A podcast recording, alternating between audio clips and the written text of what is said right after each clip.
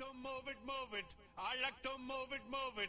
I like to move it, move it. You like to move it, move it.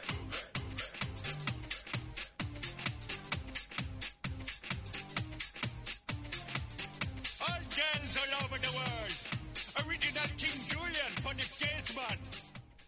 핫하고 도발적인 그녀 이야기. 신현주의 핫뜨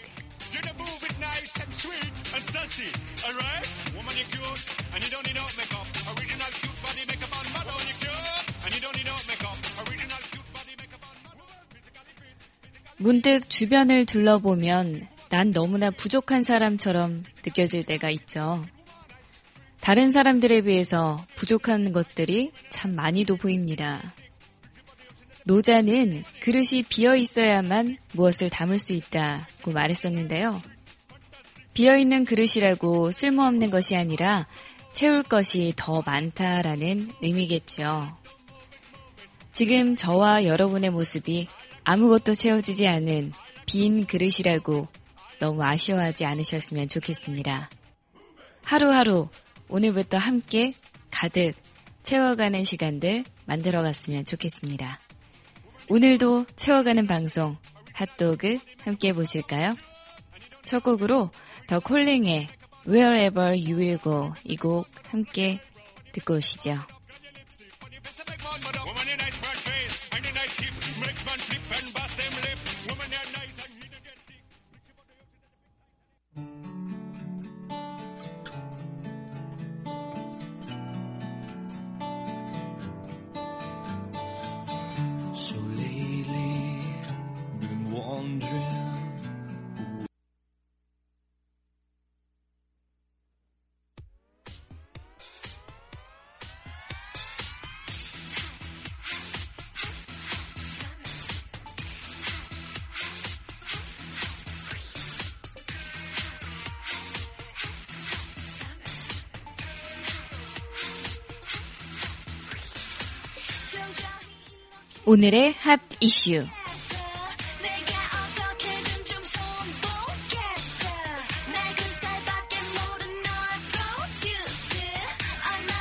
질지 좀 알겠어 초등학교 1학년 여학생이 어려운 이웃에게 나누고 싶다라면서 자신이 받은 장학금을 기부한 사실이 뒤늦게 알려졌는데요.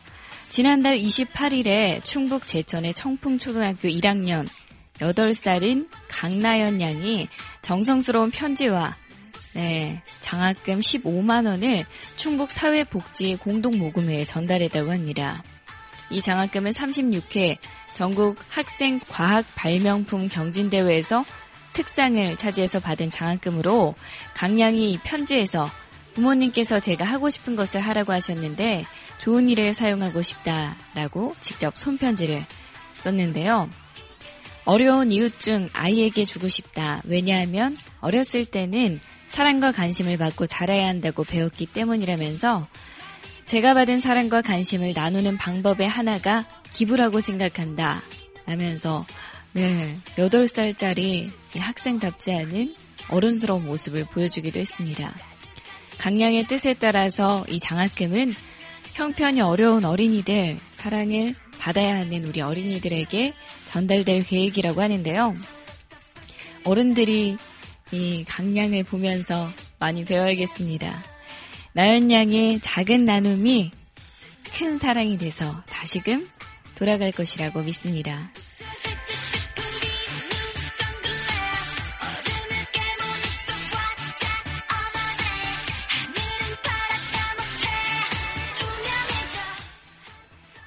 트위터로 알아본 한국인의 2016년 새해 소망 1위가 행복이라고 하는데요. 행복하자. 2016년 새해를 맞는 한국인들이 트위터에 띄운 새해 소망입니다.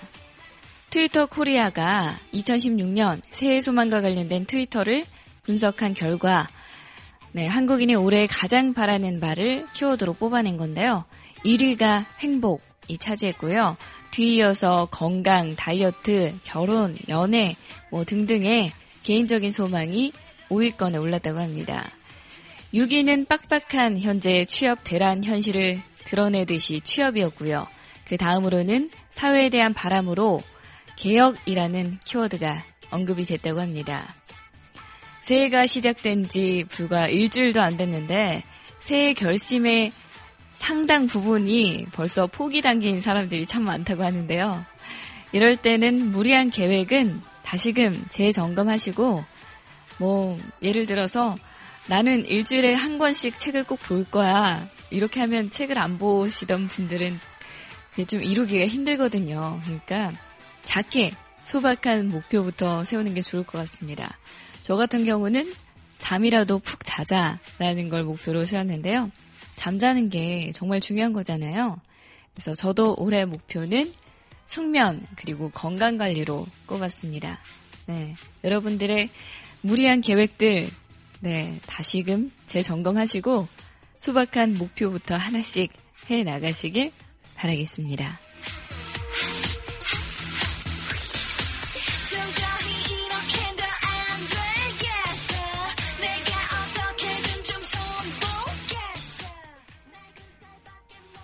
서울 북부지검 형사 3부는 성폭력 범죄 처벌에 관한 특례법 위반 혐의로 네, 27살 양모 씨를 구속했다고 하는데요.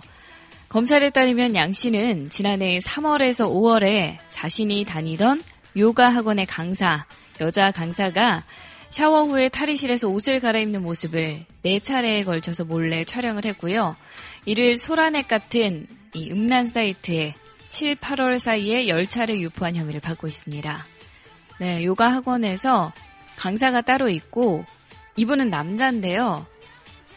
네, 사실 이걸 찍기가 쉽지 않았을 텐데 이 양 씨가 이 요가 강사 분이 학원생들, 수강생들이 모두 집에 돌아간 뒤에 요가 강사가 남자 탈의실을 이용한다는 사실을 알고 동영상 촬영 기능을 켜놓은 휴대전화를 바지 주머니에 넣고 그 바지를 벽에 걸어놓은 것으로 전해졌습니다. 네, 굉장히 치밀하게 준비를 하셨는데요. 이 머리로 공부를 하셨으면 서울대도 거뜬하셨겠어요. 경찰은 양 씨가 초범인 점을 참작해서 불구속 기소 의견으로 사건을 검찰에 송치했다고 하는데요. 검찰은 그를 구속했다고 합니다. 검찰은 양 씨의 구속 사유에 대해서 여성의 나체를 몰래 촬영해 인터넷에 유포함으로써 피해자에게 너무나 큰 정신적인 피해를 주는 뭐 이런 죄질이 좋지 않다고 판단해서 이렇게 구속을 해, 구속을 했다라고 밝혔습니다. 네, 경찰도 참, 할 말이 없게 만드네요. 초범인 점을 참작해서 불구속 기소로 이렇게 넘겼다고 하는데요. 의도를 가지고, 계획을 가지고, 또 카메라로 나체를 찍어서 올린 사람에게 초범이라는 이유로 이렇게 죄를 덜어주면 안 되죠. 네. 이런 것 때문에 사람들이 초범이다, 술을 마셨다라는 걸로 계속해서 형량을 줄여 나가려고 노력을 하는 건데요. 어찌됐든 간에 검찰에서 구속 참 잘하셨네요.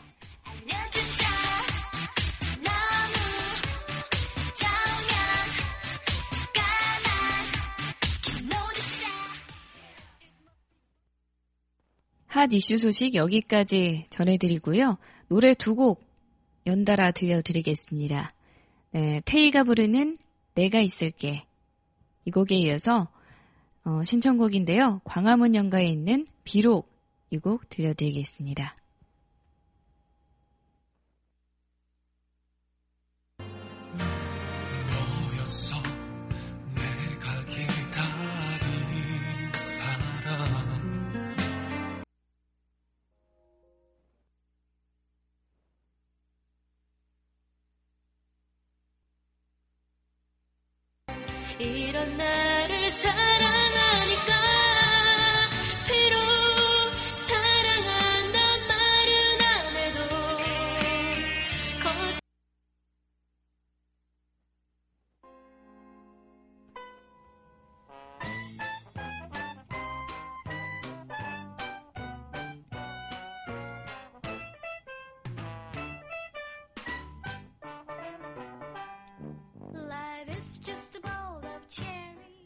신하나가 전해드리는 해외 토픽.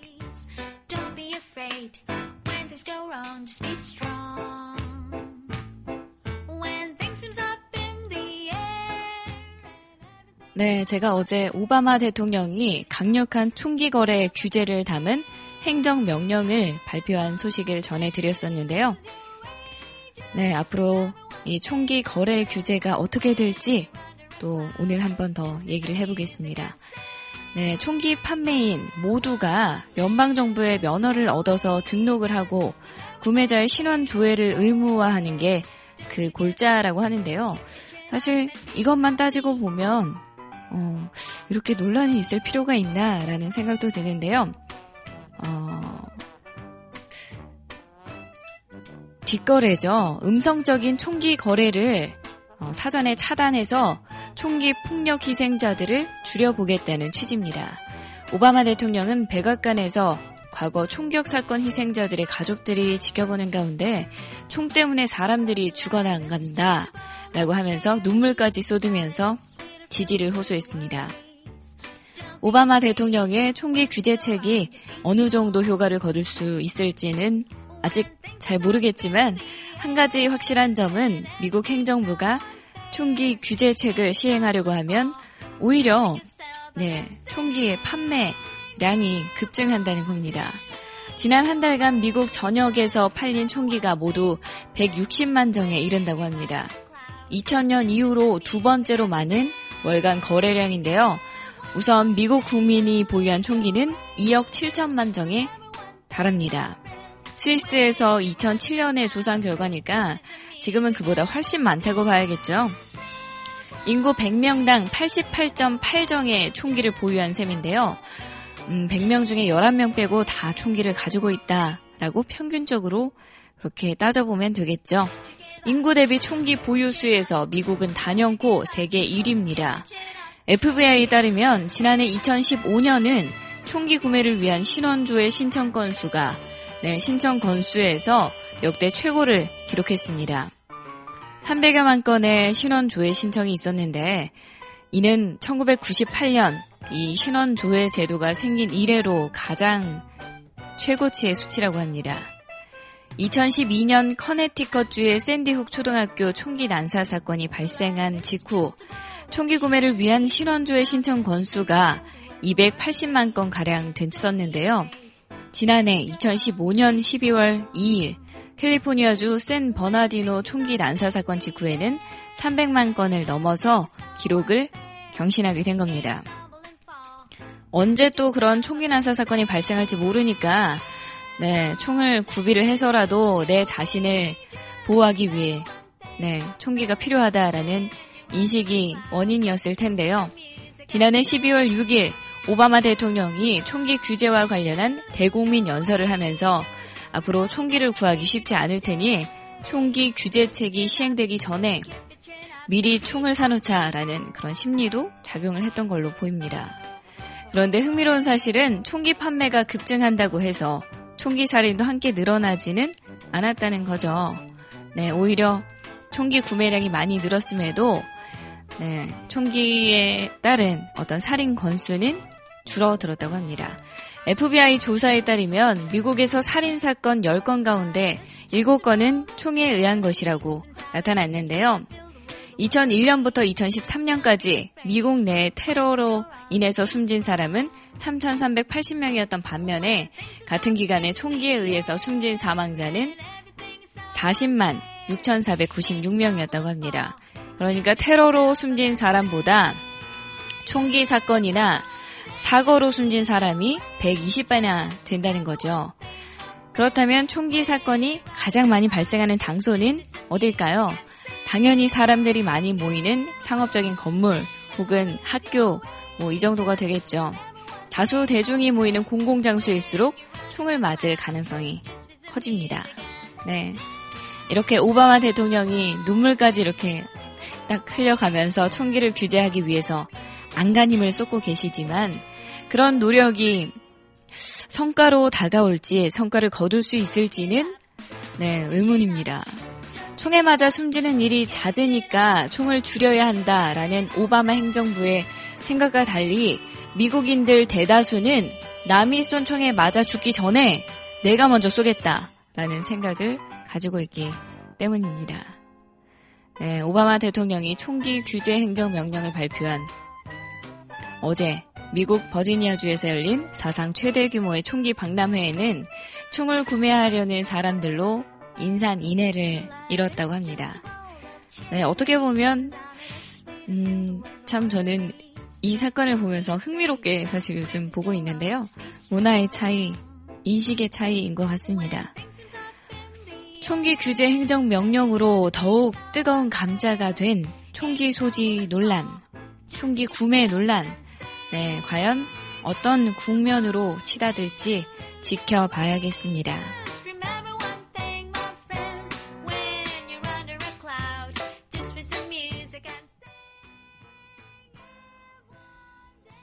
네, 노래 한 곡 듣고 오셔서 해외 토픽 소식 이어가 보겠습니다. 어, 이번에 들려드릴 곡은요. 성시경과 권진아가 함께 부르는 잊지 말기로 해. 이 곡 들려드릴게요.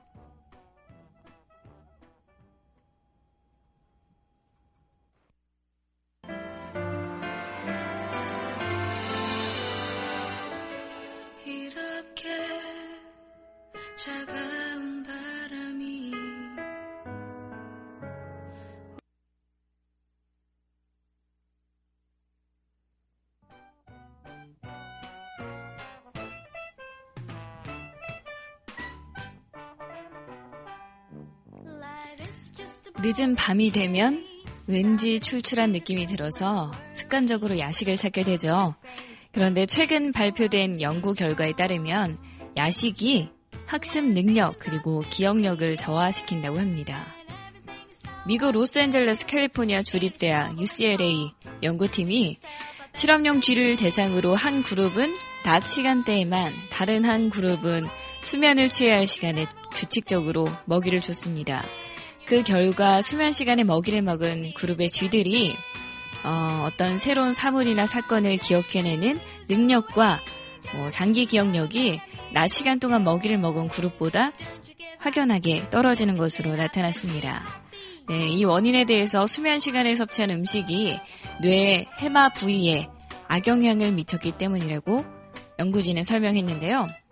실제로 연구진이 쥐의 뇌를 분석한 결과 야식을 먹은 그룹의 네, 뇌 해마 부위에서 반응 요소 구속 단백질의 활성도가 떨어졌다고 합니다. 반응 요소 구속 단백질은 몸의 생체 시계와 학습 그리고 기억에 영향을 미치는 유전자를 통제하는 단백질로 이 기능이 떨어지면 기억력이 저하되게 됩니다. 네, 연구를 진행한 UCLA 크리스토퍼 코렐 교수는 이번 실험은 쥐를 대상으로 한 것으로 사람에게도 반드시 같은 결과가 나올지는 단정할 수 없다. 하지만 이전에 교대 근무자들의 인지력이 낮 시간에만 근무하는 사람에 비해서 떨어진다는 연구 결과를 봤을 때 이번 연구가 사람에게도 유의미할 것이라고 말했습니다. 네. 야식을 먹고 자면 사실 아침에 배가 되게 더부룩한 그런 느낌이 있잖아요. 저도 저녁을 좀 집에 늦게 가서 늦게 먹는 편이어서 음, 좀 이게 안 좋다는 얘기를 많이 들었었는데 어찌됐든 배만 더부룩한 건 줄 알았는데 머리도 쓸데없이 더부룩해지나 봅니다. 네, 야식 줄여야겠습니다.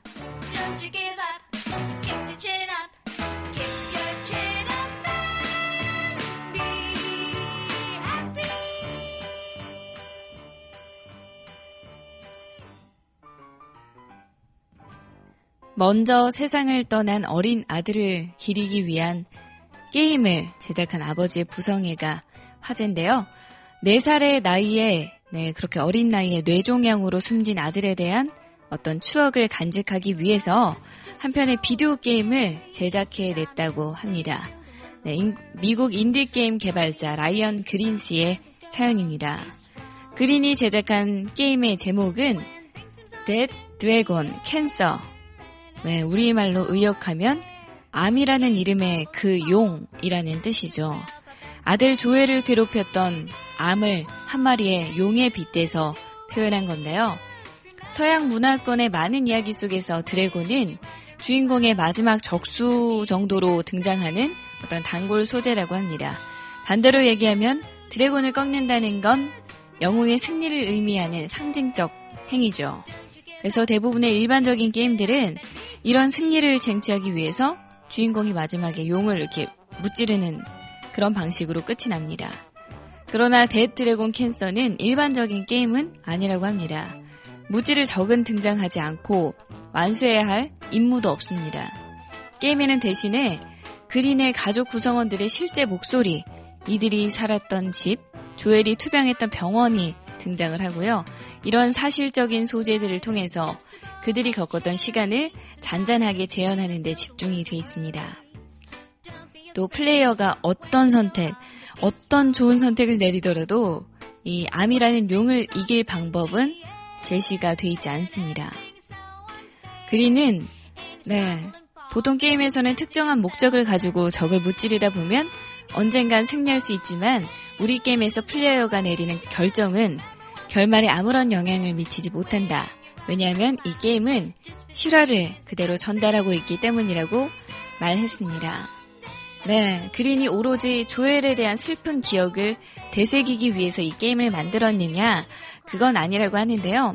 이 게임이 소중한 가족을 잃은 많은 사람들에게 많은 사람들의 그 마음을 어루만질 수 있길 바란다고 밝혔습니다. 네, 그린의 노력은 지난해 단편 다큐멘터리 영화 지금이라는 이름의 선물로 제작되기도 했고요. 미국 공영방송 PBS에서도 그의 오랜 여정을 담은 영상물을 올해 안에 방영할 예정이라고 합니다. 네, 이 게임은 주엘의 생일인 오는 12일에 맞춰서 PC 그리고 맥용으로 온라인 판매를 시작한다고 하시, 하니까요. 혹시라도 관심 있으신 분들은 네, 찾아보셨으면 좋겠습니다.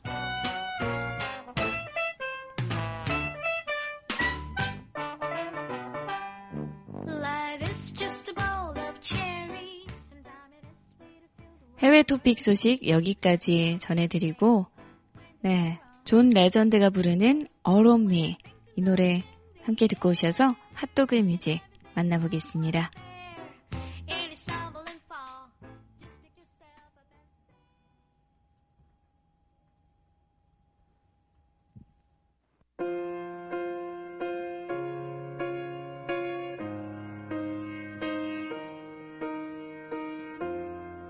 What would I do without your smart mouth? Drawing me in and you kicking me out.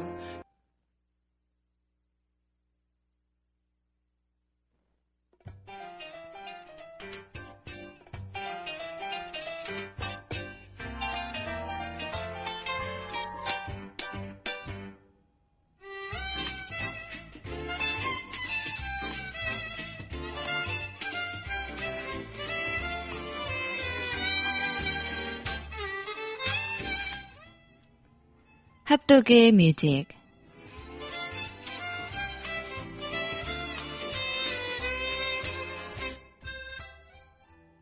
하루 한 곡 여러분과 제가 함께 듣는 핫도그 뮤직 코너입니다. 네, 오늘 제가 소개해 드릴 곡은요. 한때 제가 굉장히 돌려듣기를 많이 했던 그런 곡입니다. 어제 라디오스타를 보면서 어, 이태성이라는 배우가 부르는 걸 듣고 네, 자기 전에 또 찾아서 한번 네, 예전의 기억을 떠올리면서 들었는데요. 담담하지만 한편으로는 어떻게 보면 자극적인 노래가 아닐까도 싶습니다. 네, 오르막길이라는 곡인데요. 2012년 6월호 월간 윤종신 곡입니다. 네, 정인이 부르고 있고요. 사랑의 이름이 어떤 결과가 기대한 것만큼 달콤하고 또 아름답지 않으니까 서로 이 오르막길을 걸어갈 때 의지하면서 나아가자 라는 곡입니다. 이 곡 저와 함께 듣고 오실까요?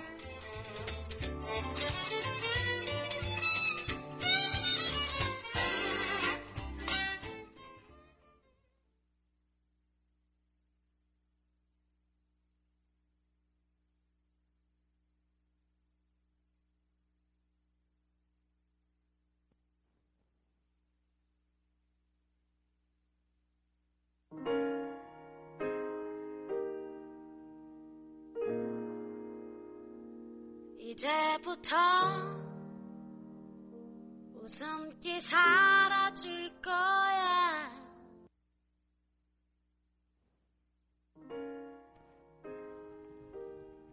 정인이 부르는 오르막길 듣고 오셨습니다. 가사를 함께 보실까요?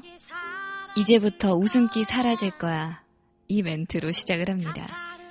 가파른 이 길을 좀 봐. 그래, 오르기 전에 미소를 기억해 두자. 오랫동안 못 볼지 몰라. 한 걸음 이제 한 걸음일 뿐 아득한 저 끝은 보지 마. 그러면 견디겠어. 사랑의 이 길 함께 걷는 그대, 굳이 고된 날을 택한 그대여. 가끔 바람이 불 때만 저 먼 풍경을 바라봐. 올라온 만큼 아름다운 우리 길, 기억해 혹시 우리 손 놓쳐도 절대 당황하고 헤매지 마요. 더 이상 오를 곳 없는 그곳은 넓지 않아서 우린 결국에 만나 오른다면 네, 가사가 참 좋죠. 어, 이게 뭐 사랑에 빗댄다면 사랑한 지 얼마 되지 않은 어떤 풋풋한 연애를 하시는 연인들에게는 공감이 조금 덜 될 수도 있으실 것 같아요. 근데 결혼을 앞두고 있거나 결혼한 분들에게 더 공감되는 그런 곡이 아닐까 싶습니다.